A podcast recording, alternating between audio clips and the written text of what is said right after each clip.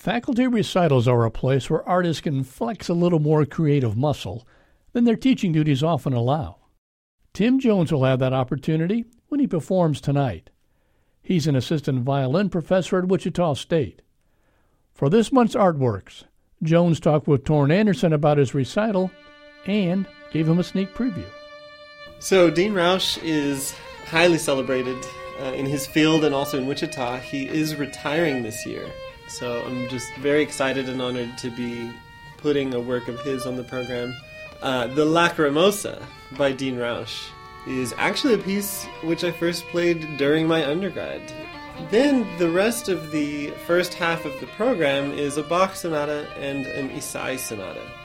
So these two composers, though essentially 200 years apart, really have a lot to do with each other. They have a close relationship.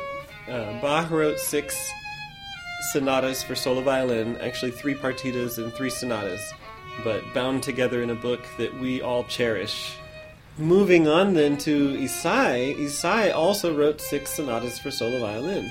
Not a coincidence at all. Um, Ysaÿe was a Belgian composer in the 20th century, and he, rumor has it, heard Bach's sonatas performed and went home in a fury to compose the first draft of his own six solo violin sonatas. The thing to consider is that in 200 years, the capacity of the violin, well, the capacity of the instrument itself had not actually changed, but the technical capacity of the performers between the 18th and 20th century had grown immensely. So, much like if you see videos, for example, of early Olympic Games, and compare them to videos of the last 10, 20 years, you see that although the human body has really not changed that much, what we have pushed the body to be able to do uh, is really incredible.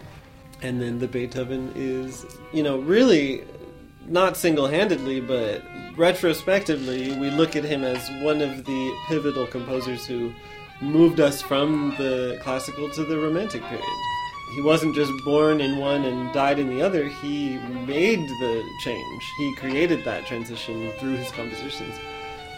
So, knowing that this is his last violin sonata, you might be expecting something rather uh, avant garde or out there.